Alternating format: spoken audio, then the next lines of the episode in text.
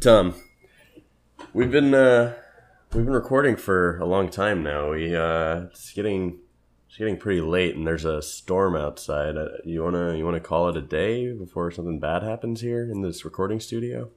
No, I think we need to keep going, man. We've never we're not going to back out now. We ha- we owe it to our fans. Our fan. All right, we owe it well, to I our guess, fan. I guess let's do um let's do our next episode on um what were we doing geologic eras, right? That's right. Okay. We just left off with the Pleistocene. Okay. So, more like lames to scene.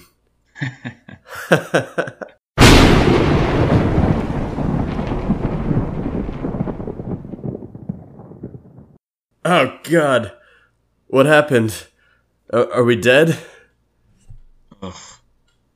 I wish we were. We didn't even get to the Holocene.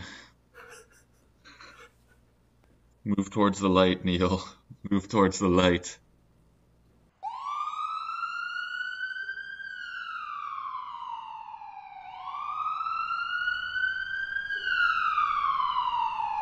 Tom, are you dead? I think I always was dead. I have been for the last couple of years. Damn it. You'll make it, Tom. To answer your question, no. We'll, we'll both make it. We'll both make it. We have to. We have to hang on for our fan. For our fan. They are both about to die. The podcast has but one option a controversial French procedure. Oh shit. We must do it now. What's happened to us? Hello, Tom and Neil. The procedure was a success. We saved your life. But we had to merge you with your podcast recording equipment to do it. You are robots now. No! Yeah, you'll have to put on these cool modified bike helmets to live. Are we still Tom and Neil, though? No, you have to pick cool new robot names. You can be Neiltron 2000. And I can be Autotom. I am now Neiltron 3000. And I am Autotom. Autotom, roll out.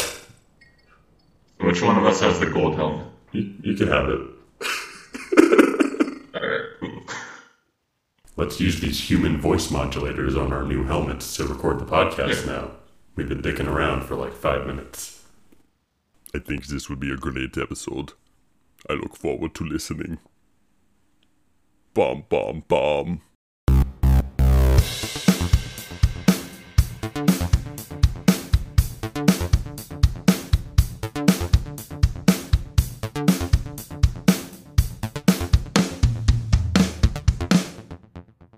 That was a weird uh, time when we were robots, but uh, we're back to being humans now. We're human after all. Ooh, nice. Welcome back to a serious series of utmost importance, the series. I'm your host, Otto Tom. I'm your host, Neiltron 3000. Neil Tom 3000. Yeah. Doesn't really make sense. I'm not a robot anymore. Yeah. So adding Tom doesn't make you a robot.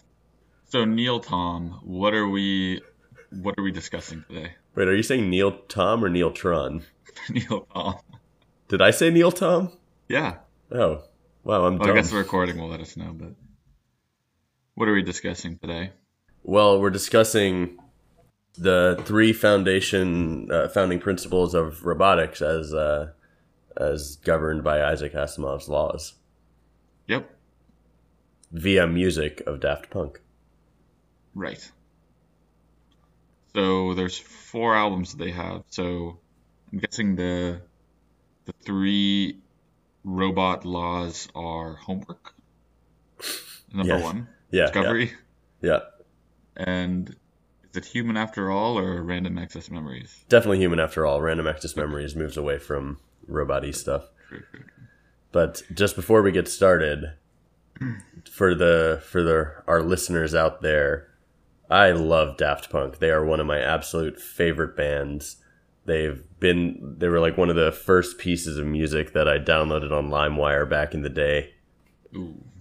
And ever since then it's just been man, they've been a huge, huge influence on me. So I'm really excited when- about this episode. When was that that you discovered them? I well, so I don't know. It was early 2000s, I think. Yeah. Post discovery, right? Post Discovery, yeah, right around um, uh, Human After All had already come out, so maybe mid 2000s. Yeah. Yeah. Same for me. I remember actually vi- vividly remember where I was when I first heard Daft Punk. Um, I was on a school trip. I was in seventh grade, going to New York and Philly, Mm. and uh, I sat next to an eighth grader, and he was like, "Hey man, you want to hear some cool music?" And I was like, "Okay." And then he played uh, one more time and harder, better, faster, stronger, and I was like, "I didn't know they made music like this. This is so, this is so cool." It was That's that's a great intro story to Daft Punk, actually. yeah, it was like uh, a real moment. It was cool. I feel like they would be happy that that happened. Um, Yeah. because they, I mean, we can start with talking about their their foundation, but they were just kids when it started. They were maybe like 18, so not eighth graders, but you know, essentially eighth graders. Basically. Yes, so the story all begins of two French guys. Three French guys, actually. What? Mm-hmm. Their their first band that they formed was in um, was in high school. It's uh, I'm gonna butcher their names, but the Thomas uh, Bangalter, uh, Guy Manuel de Uh-huh. Homem Cristo, and Laurent Brancowitz. Okay. And the three of them formed this band in 1992, this indie rock band Wow. named after a Beach Boys song. They were called Darlin. and they were awful. I've listened I listened to they only released four songs. Actually they only released two songs. One was a cover of Darlin, um, and one was a song called Cindy So Loud. And they were released on this studio compilation album. And the it, they were they were bad songs. Darlin was a was way better. You can still listen to all these on YouTube. Um, but Cindy So Loud is just them saying the word Cindy So Loud over and over, some really heavy guitar. It sounds nothing like Daft Punk. Um, and the review was of their two songs on this compilation album were, was awful. It was in this British music magazine called Melody Maker, and the review said it's a Daft Punky Thrash. Mmm. so then after this they were like really depressed for a few months like six or seven months. They not depressed but like they weren't as into making their music. They released they sent their uh, label two more songs which ended up being untitled 18 and untitled 33 because they weren't released until a few years later. And untitled 18 is really edm sort of sounds like early daft punk. And Untitled 33 is just like a rock and roll song with um, Tomas singing without any distortion. And he has a pretty good voice, actually. Hmm. But the band broke up uh, after a year. They were Yeah. active from 1993 to 1994. Okay, so early 90s, a lot of uh, I can't hear you. early 90s, a lot of grunge coming through. Still can't hear you. I lost all your audio. Okay, well, still recording. Hold on, let me uh, end this and then reconnect. Uh, can't hear you.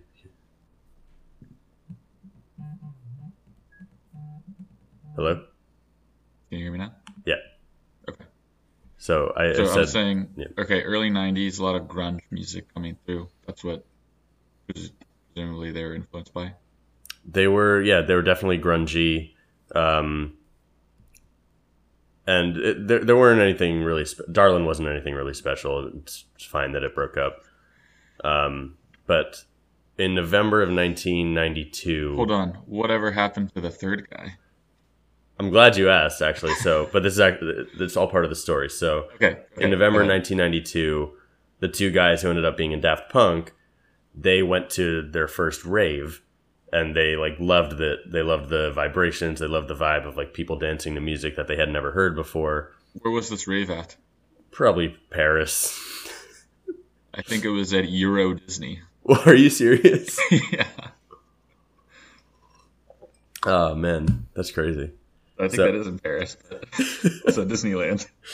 Without Mickey Mouse, you wouldn't have Daft Punk. That actually ties back to the future when they worked for Mickey Mouse for Tron Legacy. Oh right. It all comes back to Euro that's Disney. Um, and so they liked EDM, they liked the electronic influence, and the third guy did not. So he left the band and he became the guitarist for Phoenix.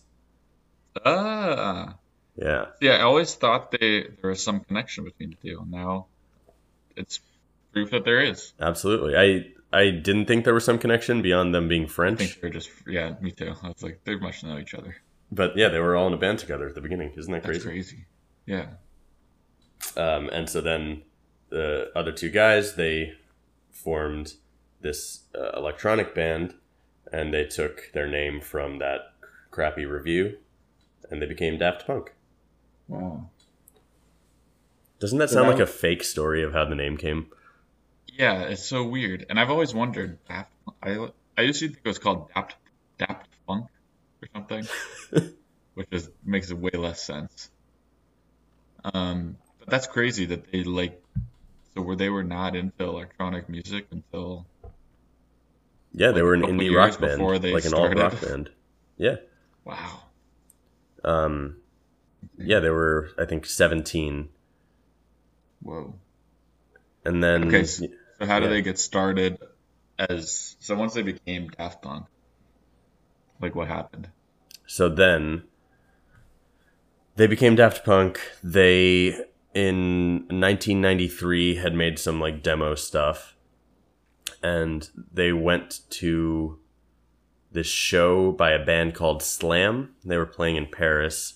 I don't know this band, but I guess they were probably a thing back in the day. Mm-hmm. And um, like the manager of them, well, I guess it's important to say uh, one of their dads was like a music producer in the 70s. He was like a disco music producer, so he had industry connections, so that probably did help. Yeah. So they ended up being able to play their demo for this band called Slam, and the band loved it, and they like bumped it up to their label, and their label um, signed them for a little bit, cool. and they the two of them got like advice on contracts and stuff from the dad who was in the music industry, and He so to have those connections. it definitely does. So then in 1994, they had their first single as Daft Punk. Wow. It was called The New Wave. Have you ever listened to that song before? Not before like prepping for this episode, no. What is it? Is it good? Is it basically the starting point? It is. It's very very techno. It's a little too hardcore for what I uh, would think of as Daft Punk. It's like very, Right. very, you know, not nuanced. It's just a bunch of a bunch of beats. It's it's like good for that, Yeah. but they reworked it a bunch, and it eventually gets sampled and reworked as Alive, track 15 on their debut album. Oh, interesting. hmm Okay. Yeah. So, do you want to do you want to skip forward to the first album? I do not. Okay. There's uh, going. The it's about to become their it's about to become the first album, but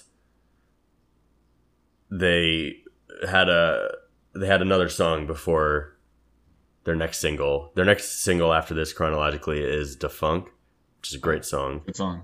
But in between that, they had sent like a song that could be their second single, and that was lost for 20 years. And then in 2011, the the record label Soma was like digging through their basement, and they found this song. It's like an unreleased early Daft Punk song, and they released it. It's Oh. called Drive. It sounds like rolling and scratching. It's a really really good song. You should definitely check it out on YouTube. Early Daft Punk is so cool. It's but it's definitely way more electronic, like you said. Mm-hmm. They, well, they kind of gone back and forth, like, and then they just totally jumped off at the end.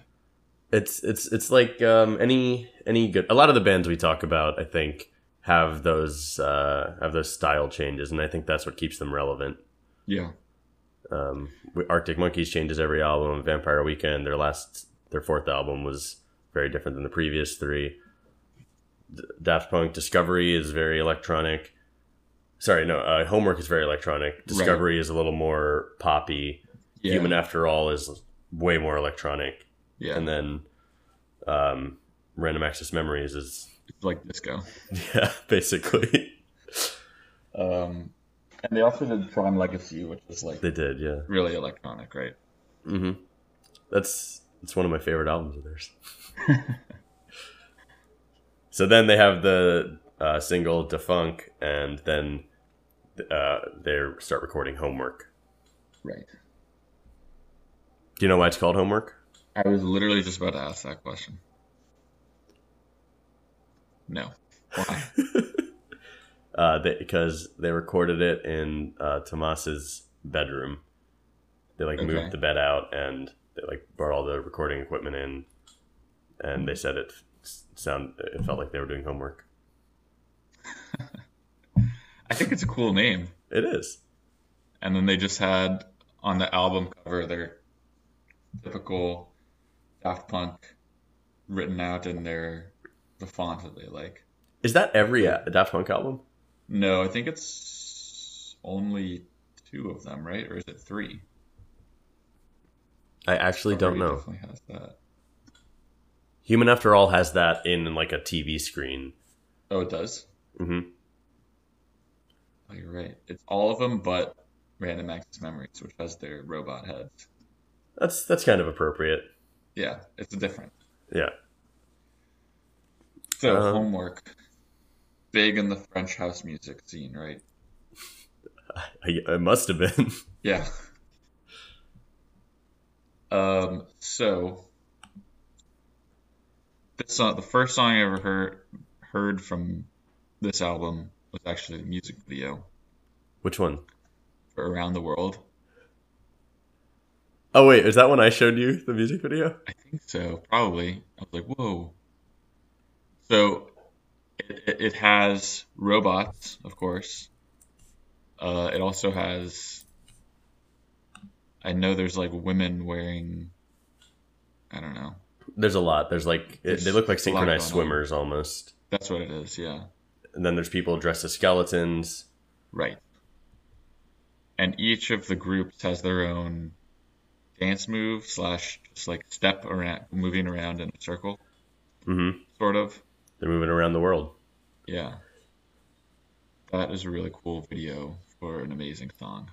So their videos were really important for this like early phase because it was 1997. Um, MTV was still a thing. Right. The music video for this um, was actually like the second one they released, but this is the this is the origin of the robot helmets because right now they're still themselves. They they don't do a lot of public appearances, but they aren't like hiding. Um, and this uh, the director of the music video, Michael Gondry, came up with using motorbike helmets with antennas to make uh, robots because they didn't have a lot of money to make this video. Right.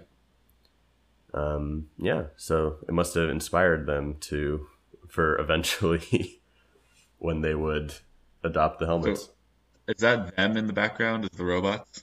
no, I don't think so. I think that's probably dancers. Some dancers. Mhm. It's also mummies. I forgot to Oh, mention. I mean, of course. um, the first video that they released was for Da Funk, though, because that was their um, that was their debut. Lead single. Hmm I haven't seen that video. yeah, I hadn't seen it until prepping for this episode. It is, it's kind of weird. Funk. It was directed by Spike Jonze. Really? Mhm. But that was before he was big. I don't know. It might have been like around then. He must have been. Oh Jesus! Yeah, it's It has a dog. yeah. So it's an anthropomorphic dog named Charles. He's. Um, do you know what a ghetto blaster is? No. So a ghetto blaster is like a boombox that's uh that's like you walk around holding the boombox, plays the music. Yeah. Yeah, so that's just what a ghetto blaster is. So he's holding a ghetto blaster this entire video. He can't turn it off. He Okay. can't he can't let it go. It's playing Da Funk, and he's just walking Oh. around New York City. There's a lot of This is really weird. He's the song crutch. hmm the song is just on in the background and he's like just going around like this night he's talking you hear conversations the song is like not even the star of the video it's just charles That's so strange. mm-hmm Spike Jonze has directed a lot of music videos, and they're all pretty weird. i remember him uh, from where the wild things are honestly i don't remember what else yeah, he did that's right. Um, so this is one of the songs that I'm pretty sure, like in my head, whenever I think about it, I always think I know how it sounds, but I think I mainly think about it as mixed with other songs from Alive 2007. Like, that's wait, totally that's not fair how it actually that's totally sounds. fair it uh it goes like the phone back to the town. Right. Come on, the phone back to the town. Come on. Right. And then the last track of the album is actually funk ad, and it's Da Funk in reverse for 50 seconds. Oh my god. It's really interesting. Um, but yeah, so the video was weird and depressing. hmm Um, Charles is just like, you know, going through the day. He runs into a childhood friend. They're going to go get dinner. Things seem to be turning around for him. but then she takes a bus to downtown. He can't get on the bus because the bus doesn't allow radios and he can't get turn off Da Funk. So he has to walk around with his crutch. Mm-hmm. Um, and sorry, we didn't mention, but all of these videos were released after the. Um, I mean, they were on MTV and stuff, but they were also released after Homework came out as part of this movie DAFT, a story about dogs, androids, firemen, and tomatoes. You watch all of these? Uh, yeah, I did. So is is that true? Is that factual? Hmm Like dogs check, Yep. androids check, firemen, hmm And tomatoes. tomatoes. So how do the tomatoes come into this? Also, first the the movie itself is not like a movie with a plot. It's just five music videos and then some Right. live stuff. So I don't really. It's not really considered a movie. It's just I guess, I guess how they released music videos before YouTube. But we already talked about Da Funk. That's the dog. Around the world is the androids. Then Burnin' um, is the next video. It's this kid watching his dad cooking on a grill. It catches fire. Oh he God. smiles like a pyromaniac. Then What? flash forward, and he grows up to be a fireman. Oh, And then there's a weird. there's a party in this high rise building, like a cool '90s party. Everyone's dancing. No one hears the fire alarm because they're all partying so hard. A lot of people wearing sunglasses indoors. French house music scene, man. Crazy. No, I think it's I think it's set in New York actually. oh, This fireman eventually gets through and saves everyone. And flashback to him as a child, he pours water on the grill that was on fire. So that's the fireman.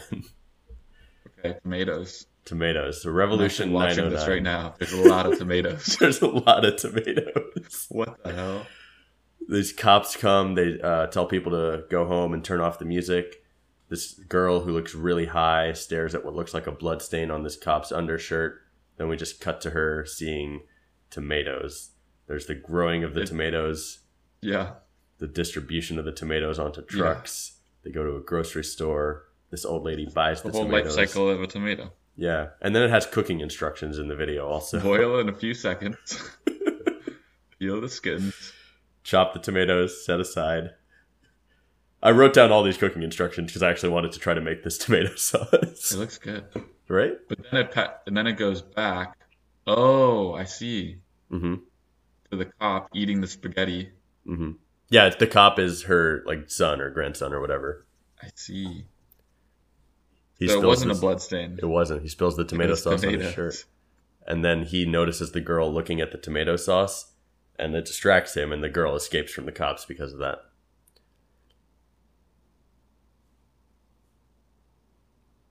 That's kind of And then the last music video is for Fresh, and it's Yeah, kind of a good Yeah, it's a good song. It's kind of a sequel to the video for Da Funk because Charlie, the anthropomorphic dog, is in it again. Oh. But in this, the dog is an actor. He's still a dog. He's dir- he's being directed in a movie by Spike Jonze. So Spike Jonze is in this video playing himself. Um, they said they made this one to show Charlie being happy because he's happy and successful as an actor, and they didn't want all the fans to be depressed by the first video where everything sucks for Charlie the dog. He kisses his hot wife, and they drive away in a red Mercedes convertible. Actually, I don't know if it was a Mercedes. I think it was, but the YouTube video I found Yeah, was really, really blurry. Yeah, Wow. So he just stuck his dog face right into her mouth. that's that's how dogs make out, I guess. that is awesome. yeah, so that's the first Daft Punk movie. DAFT. Mm-hmm. Do you think that they decided what these movies would be about based on their name, like first half of their name? Like, I, I could I could see it, but that, doesn't it also seem like it's such a weird collection of things? Maybe they just had the things. Actually, no. You know what? Tomatoes. There's no other reason to put tomatoes, tomatoes, like they could have done apples, you know? Yeah, Daffa. If he sees an apple stain on his shirt, he's like, He's, he's eating applesauce. Yeah, Yeah, it must have been. You're right. that's interesting. That's kind of cool to think out in- So the album came out in '97, hmm and I guess the music videos probably came out right after. But then they finally released this in 2000. Yeah, it was probably.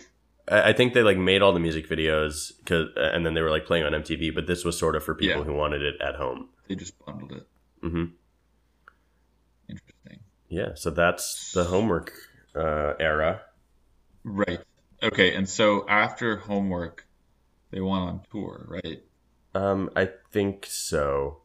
Yes, Because because homework there's was a, '97, yeah, and there's an Alive was- '97.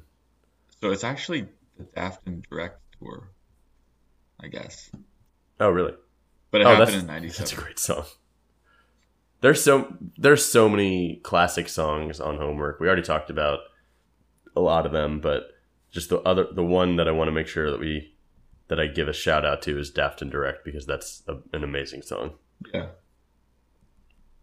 Have you have you ever listened to Alive '97? Because I don't think I have. I haven't. I'm looking at so basically it's mostly the songs from from Homework, although Short Circuit is in it, I guess in its early stages, which is just just like the more one of the more electronic songs from Discovery. Um, but what I wanted to know is like it sounds like this was when they went on tour this time they were not wearing helmets. They're just like themselves, but they're also just like up as like a DJ, right behind the behind the turntables. hmm So they they did um they didn't hide their faces, but they did sorry, they didn't wear the helmets, but they did hide their faces a little bit because they thought that like techno music is sort of an anonymous thing. It's uh it's like an anti-star system they said. So Mm. w- in all these meetings with executives, they would have their manager go out and like buy them cheap plastic masks from party stores. So so weird. Yeah. So they were always a little. They were always like a little eccentric like that. Yeah. But they hadn't. They hadn't solidified what they would uh, do. But I'm not sure. I think on tour they still like showed their face and stuff. Huh. That's weird. Um,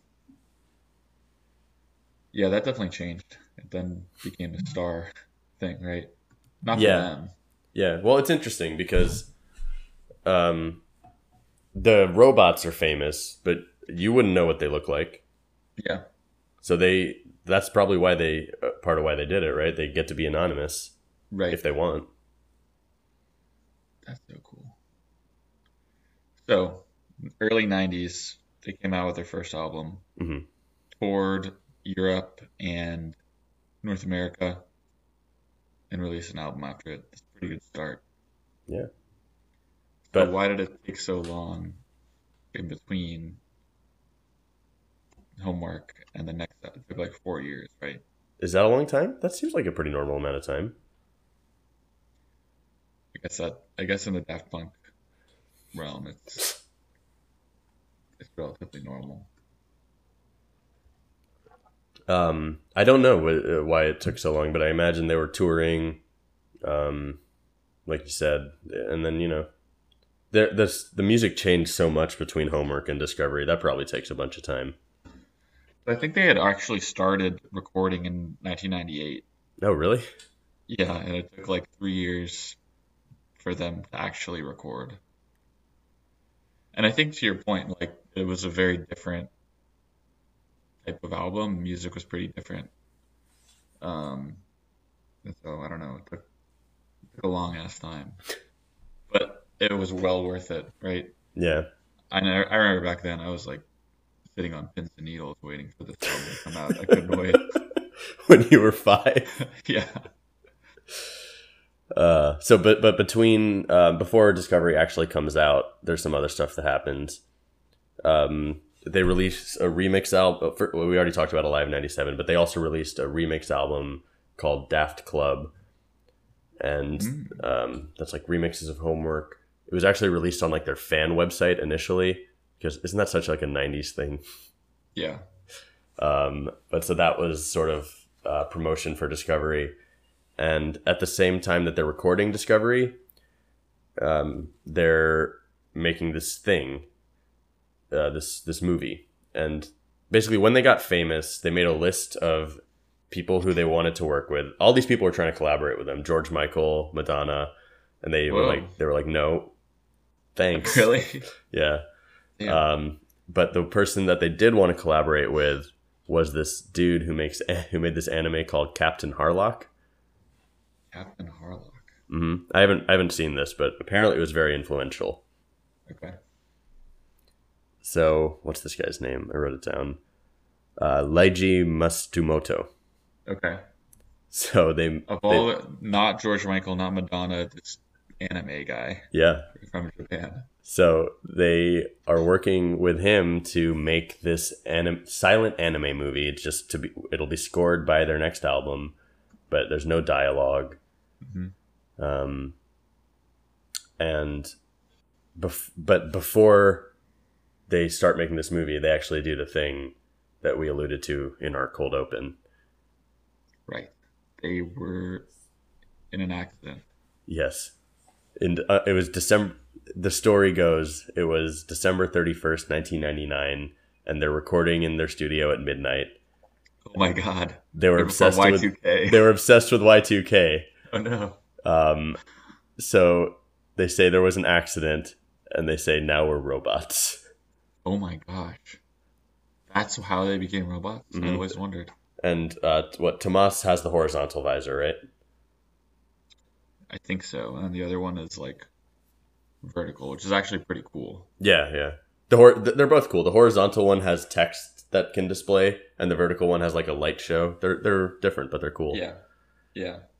So the horizontal one has "We're not dead, but we become robots" in like this announcement video. Um, and I was I, I told you I watched this uh, documentary on them, and they go into the detail of how the helmets were created. They got this prosthetic guy in uh, L.A. named Tony Mhm. Gardner to make them. They like made plaster casts of their face, and then they designed these helmets. And they wanted the helmets done before Discovery, um, and bef- and while they were making Interstellar, Uh-huh. because they wanted the helmets, the robot versions of themselves, to be in Interstellar. Which they are. They are. I was very surprised Very by that.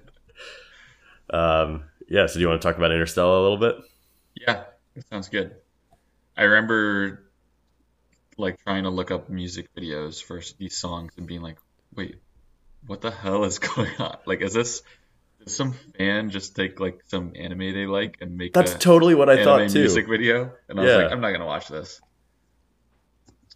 So, um, so Interstellar 5555, the secret, the story of the secret star system. And Is it all the of the S's are replaced with fives. Yeah. So it's not. It's the f- five Tory of the, the- five Ecrit. Five Egret, five five tar, five five eastum. Eastum. So this movie is about uh, this band. Uh, they're all they're alien band, right? They all have purple, uh, they have blue skin, and it opens with them playing this great song one more time. Uh, on stage to basically the whole planet is listening. hmm and as the as they're playing, everyone is so into the song that uh, the guys who are supposed to monitor for alien invaders are not paying attention. And uh, these- Classic those guys. these- uh, and of course, as this is happening, um, a spaceship comes through and releases these like soldiers who come on stage. They gas everyone, and they gas the band and kidnap them. Yeah. Well, yeah. So that's during the during at the end of one more time. We we can basically talk about the songs on Discovery at the same time as the movie because Yeah. like each It's song on album. Discovery is in the movie and Yeah. stuff happens in the movie to each song. Yeah. So I was really confused during one more time because I didn't know what the story of the movie was going to be. I just and I saw that the, these blue guys, and then during one more time they have like overlays sometimes of them, and the lead singer who is blue has an overlay that is him as a black guy, and I was really confused. And then um, the drummer and the other uh, and the guitarist and um, and the bassist are white. And I was like, Right. so did they just randomly make this one alien blue, like black? Why did they do that? Um, so I didn't know it was foreshadowing. I thought it was just like a weird animation choice. Yeah. Um, Ties Yeah. together the whole movie. so one more time, apparently, is the song that opens up the U.S. for Daft Punk. Right. You mean that was like the big breakthrough? Mm-hmm. That totally makes sense. Yeah. The uh, the uh, when I first heard it, did you think that the guy singing was like Daft Punk? Oh, of course. Yeah. I was like, this guy's got a great voice. Yeah. Like Daft. um, it's Romanthony. So is this um I should know this, but I know this album has like a lot of samples. Mhm. And I think this was one of the big sample ones. But was it just the music that was sampled and then they got Romanthony to sing it? Yeah, yeah. Romanthony. Uh, I don't know the exact relation, but I think um, one of the members of Daft Punk sort of has a record label that Romanthony was on also, Okay. and so they like became uh, friends through that. But yeah, one more time samples this other song, and then Romanthony sings over it. But but you're absolutely right. This is like one of the first albums in general that had like heavy uses of samples. Right. Um, and actually, I only remembered about Romanthony because he died in 2013. I remember that. That's so sad. Yeah, he He was. sing oh he also sang Too Long. hmm hmm The, and then the only other song on the album that has people singing is what Face to Face, right? Right. If you're not counting robots. Yeah, Okay. and that was not Romanthony. That was someone named Todd Edwards, who I've never heard of. I guess because he didn't die of kidney disease in 2013. Weird. These random guys. Yeah. Uh, thoughts on one more time? Like it? Not like it? I think you sort of have to like it. Yeah. I don't know anyone who could hear that song and think, "Oh, this is a piece of shit." It's still one of my favorite It's songs from Definitely. Definitely. It's it's weird because like you know how this music that you grow up with, sometimes you don't think of it in terms of like, oh, this is that band. You just think of it as like one more time. And one more time, I know in my head that it's Daft Punk, but in my head it's also just like you know one more time. It's its own thing. Right. It's so big Yeah. and it has such a strong place. Yep. It takes on a life of its own. Great. Made me a huge Romanthony fan. You know. Yeah, man. I was crushed when he had that kidney disease. Uh, so after the stormtroopers descend from the alien ships, aerodynamics starts. Right. Which is one of the electronic album or songs That one, right? Dun, dun, dun, dun, dun. Yeah. And so in that one, uh, what's happening in the movie at that point? Is that when they're chasing? Yeah, so the, the, The gas knocks out guy? most of the band members except for the guitarist. He Yeah. runs away and they're chasing after him during aerodynamic. And then they get him. Then at the end of aerodynamic, the control center dude who who was just too into one more time and allowed this invasion to happen because he's bad at his job. Um, he clicks this distress button He like, like, barely a gets over the desk. He's like, Ugh, and then clicks it. But yeah, it is. And it's it's shaped like one of those like Fender. I don't know how you would describe it, but like it's, it's got the like the really two the sharp edges, electric Yeah. guitar, just real Yeah. rock and roll stuff, you know. real rock and roll. Uh, and oh, this is the best part. It sends yeah, the signal to a giant spaceship shaped like that guitar, with one guy on it. And that's uh that's when Digital Love starts. Yeah, which is a great, great song. Um, definitely one of my favorites from that uh, from that album, especially like the first minute. I, I it's a good song. It's not it's not in my top three on the album though. Really, Mhm. well, I may agree. My my top three. Oh man, there's so many good songs on this album. I don't even know how to. But harder, better, faster, stronger is number one. Yep. Then Crescendos. What Yep, I love Crescendos. is that? The like classical one? No, no, that's the. Eh, you know, maybe it's classical. It's like the. Oh,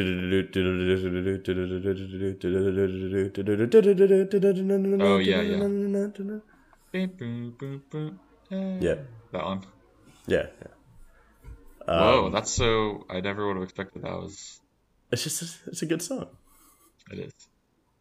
Um, Also, during crescendo- digital, I always thought it was called crescendo-less until right until like this morning. I don't know why. I always saw that as a an I. no, so it's weird. the the fictional band name in this movie is the Crescendos. Also, I know, and I thought they're like, oh, they took crescendo lists and then made it into crescendo. That's really stupid. no, it's okay. Um, Interesting. di- so Digital Love is a little bit creepy you know, on the on in the movie. it's not creepy. Okay, so it's this guy. He's uh he's cleaning the outside of his ship in space and listening to the song. And uh yeah, then he like goes into his ship, I guess. After he almost he gets too into it and he flies off, but then he gets back in. And uh he's like dreaming about the, the girl in the band hmm Who comes out of the he has posters of the band all over his room and And he has a poster of her above On his top. bed. and then he imagines she comes out of the poster and grabs him and they like fly around and stuff hmm Then he's about to make out with her in his dream sequence, and then he gets the signal that the band was kidnapped, yeah And he's so- like oh my god and he's pissed off, and he like springs into action, yeah and he like chases the kidnap the guitar ship chases the kidnapper ship through a wormhole. Then Yeah. they both crash land on Earth. right so the, This guy, this guy never gets a name though. On wikipedia his name is shep Really, yeah I just guy in my notes I call him Captain. yeah captain yeah so this is where you realize that the kidnappers are actually from earth hmm That blew my mind. Also, what um, Uh, I, I really like the song. So, what's your third favorite song on the album? So number one is harder, better, fast, stronger. Number two is Crescendos. Number three is either um, face to face or one more time. Whoa, I love face to face. It's face to face. I do too. That's that's definitely in top three conversation. What are they saying in that song? I don't know, but I wanted to talk about that because you, me, and Jake each had different interpretations of what they're saying. I, I think they're saying it's the thug life. It's the thug life. It's the thug thought- life. I thought they were saying face to face now. If only and there Jake was a. thought it said must have hurt now. Okay, well Jake's just wrong. Must have hurt now. I'm just gonna look up the lyrics because I can't believe I Oh, that ruined that. it. That ruined it. We shouldn't look up the lyrics. I think I have looked up the lyrics, and all it says is it doesn't. That part's not included in the lyrics. It's just background noise. Oh my god, you're right. It's not. Yeah, so we'll never know. What are they saying? oh god. Um. Yeah. So the next song in the album and the movie is "Harder, Better, Faster, Stronger." Great song, one of their most known, in part because it was sampled by Kanye West. Which is also a decent song. It's not nearly as good. "Stronger" is a really good song. It's probably one of my favorite Kanye songs, but that's probably because I love Daft Punk. has Daft Punk, yeah. Um, the in the what's what's happening in the movie at this time during "Harder, Better, Faster, Stronger. I think it's where this is where they are. So the band is taken to Earth and given new identities as humans. So they Right, get right. their memories wiped and their skin turned white in the case of three of them and black for the one guy. They're like who is Romanthony? Yes. Romanthony? Yeah, the singer. on? Well, I don't know. In my head, the they're the the same. band. Yeah, because he's the singer on these Right. songs. So they turned them into looking like humans. And then I think in the same in the same song, they the guy who kidnaps them, he's like this old guy, and uh, he gets them to record their music. Uh, and like he's he's like their producer or something. But they're all No, that's- I- brainwashed. I think that's in the next song. Harder, better, faster, stronger. They're just like becoming Okay. the the human versions. And then the evil guy who kidnaps them evilly laughs at the end. Right. One great thing about Harder, Better, Faster, Stronger that everyone should check out is the game you can play online where there's different key, like for each different key on the keyboard, you either get harder or that next one's better, faster. Oh my Do you ever god! that? I And like remember it just has the backing track and you have to like try to time it. Oh, really what how, what is that called? How do I find that? it's really fun. Keyboard game. Daft Uh, Punk keyboard game. Just Google Daft Punk keyboard game. Yeah. Created by Code Pen.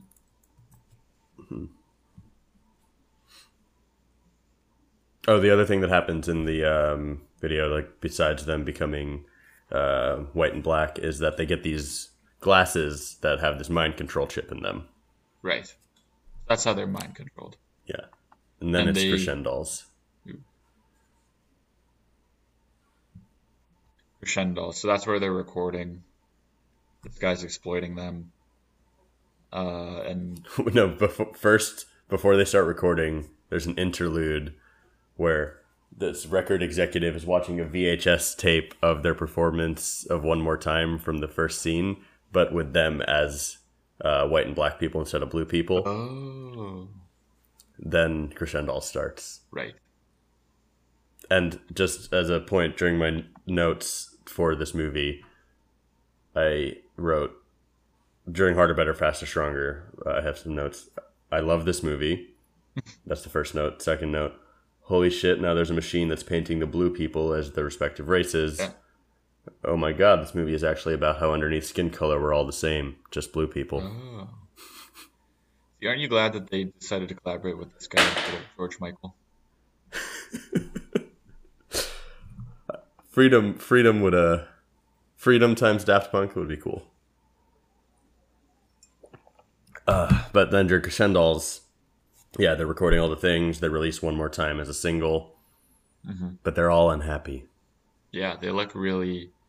They don't look sad. They just look like nothing, right? because they're mind controlled. They're just vegetables who are really good at singing and playing music. It's true. They Especially they give they give names to the band characters during this. Did you see that? Right, yeah. They're like, this guy's from Munich. He's from New York. I, I paused it all and wrote it all down. Do you want to hear it? Yeah. All right. So the girl is named Stella. She's on bass. Age 24. Birthplace Memphis. Uh, Loves fashion, shopping, and rodeo, and hates animal hunting. Whoa, okay. That's funny. Guess what the guy on guitar's name is? Spike. Close. It's Arpegius. Arpeggio. what? He's eight, he's 27 years old, born in London, loves jet skiing and gourmet cooking, and hates golden boys. What does that mean? I don't know. I wrote, "What the fuck is a golden boy?" Like Golden Girls, the show? No, one word, golden boy. Golden Boy. What? Oh no, man. Okay. The short guy on drums is named Baryl. Barrel? B A R Y L. He's 20 years old, born in Munich, loves boxing, beer, and horror movies, and hates ice skating. Interesting. And then uh, keyboard and vocals is Octave. oh, Age 32, born in Brooklyn, loves dancing, chess, and DJ. Not DJing, just DJ. DJ. He loves D- DJ. He loves D- he loves lamp, It's like, beat me to it. Um, and he hates injustice. Ah. So one guy hates injustice, the other guy hates ice skating. Pretty equivalent, you know.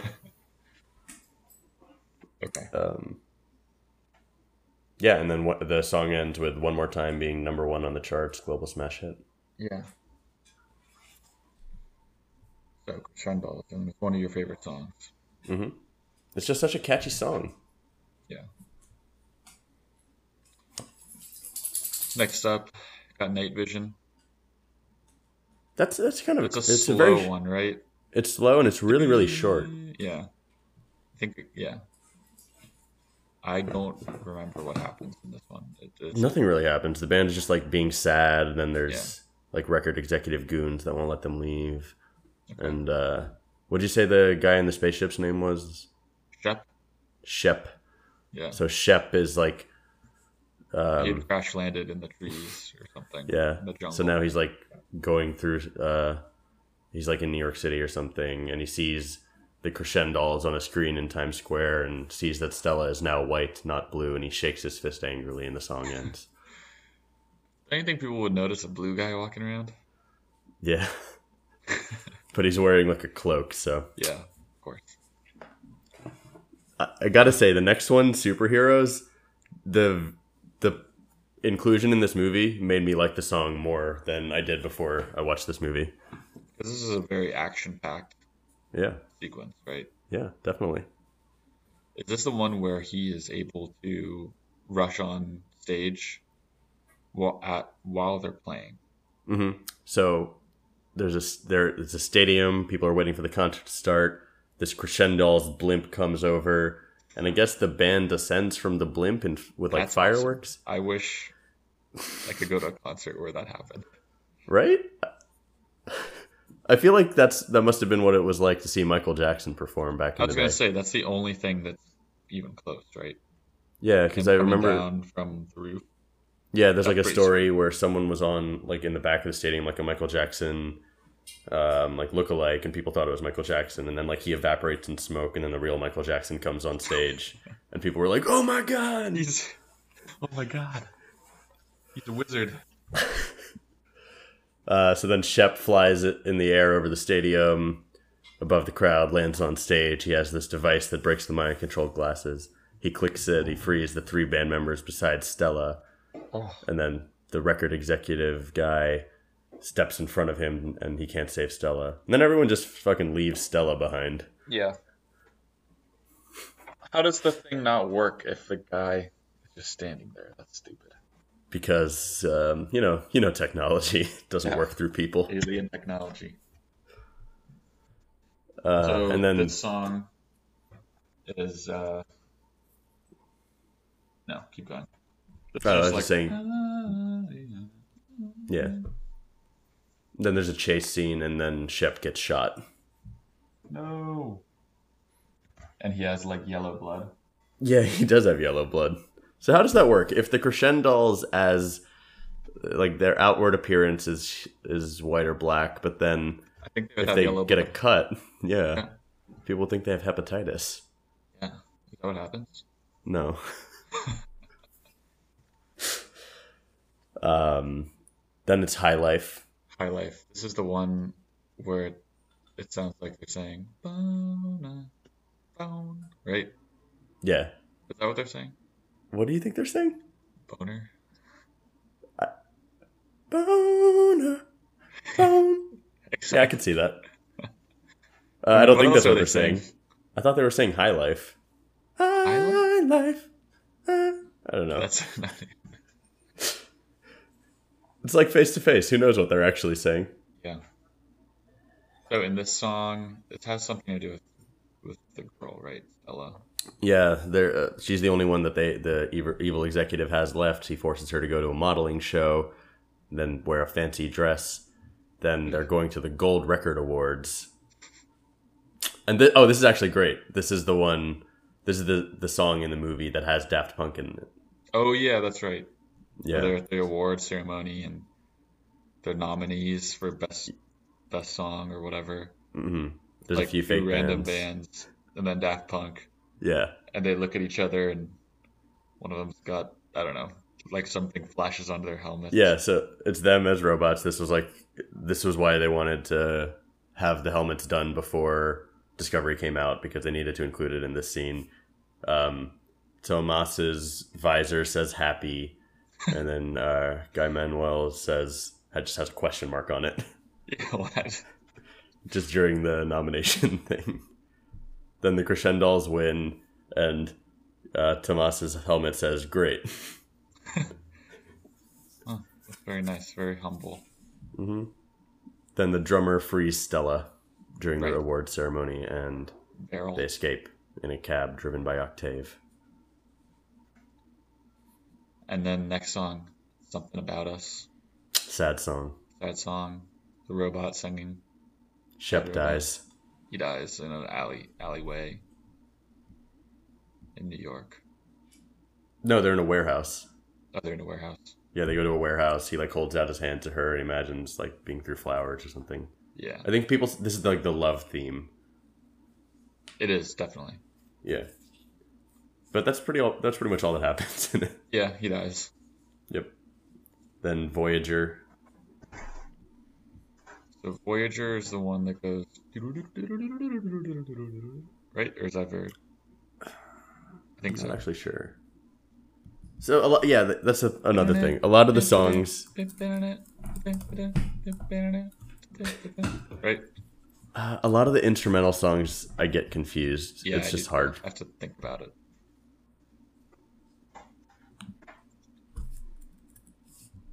Don't remember what happens in this one, but They just bury uh, Shep, and then and then Shep's spirit like ascends into the sky.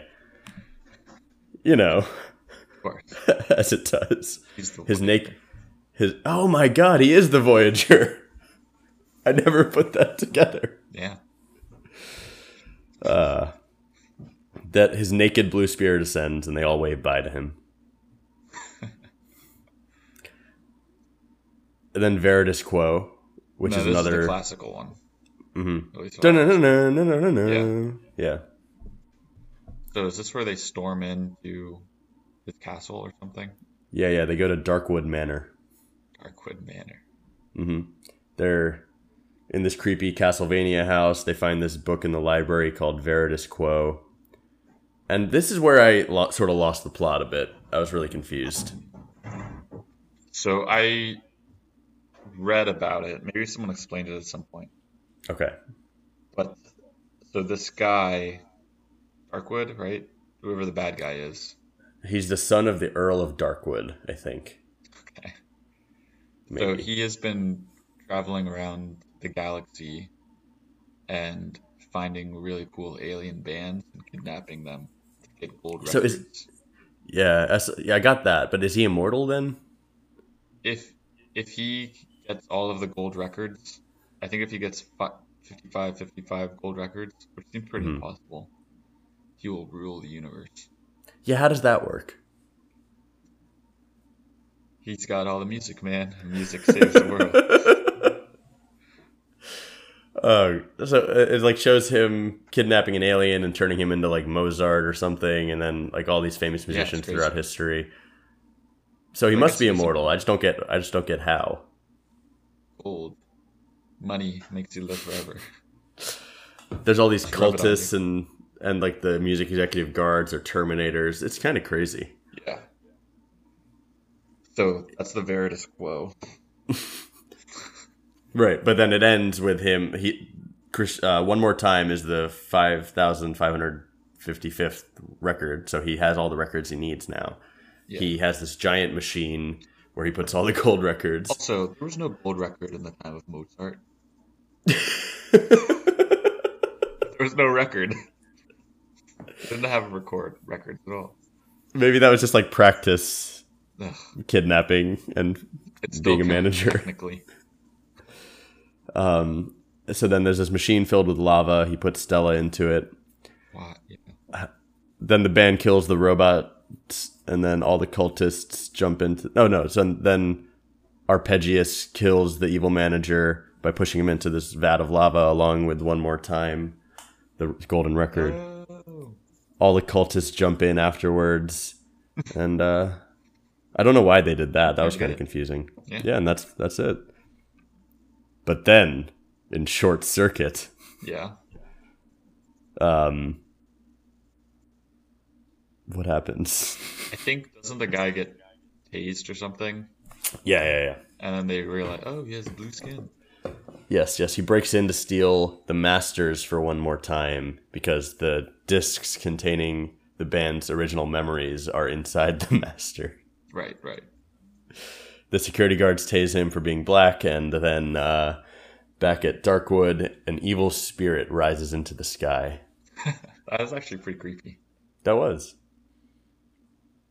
And then face to face. Great song. Great song and right. great use of the song in the movie. Yeah.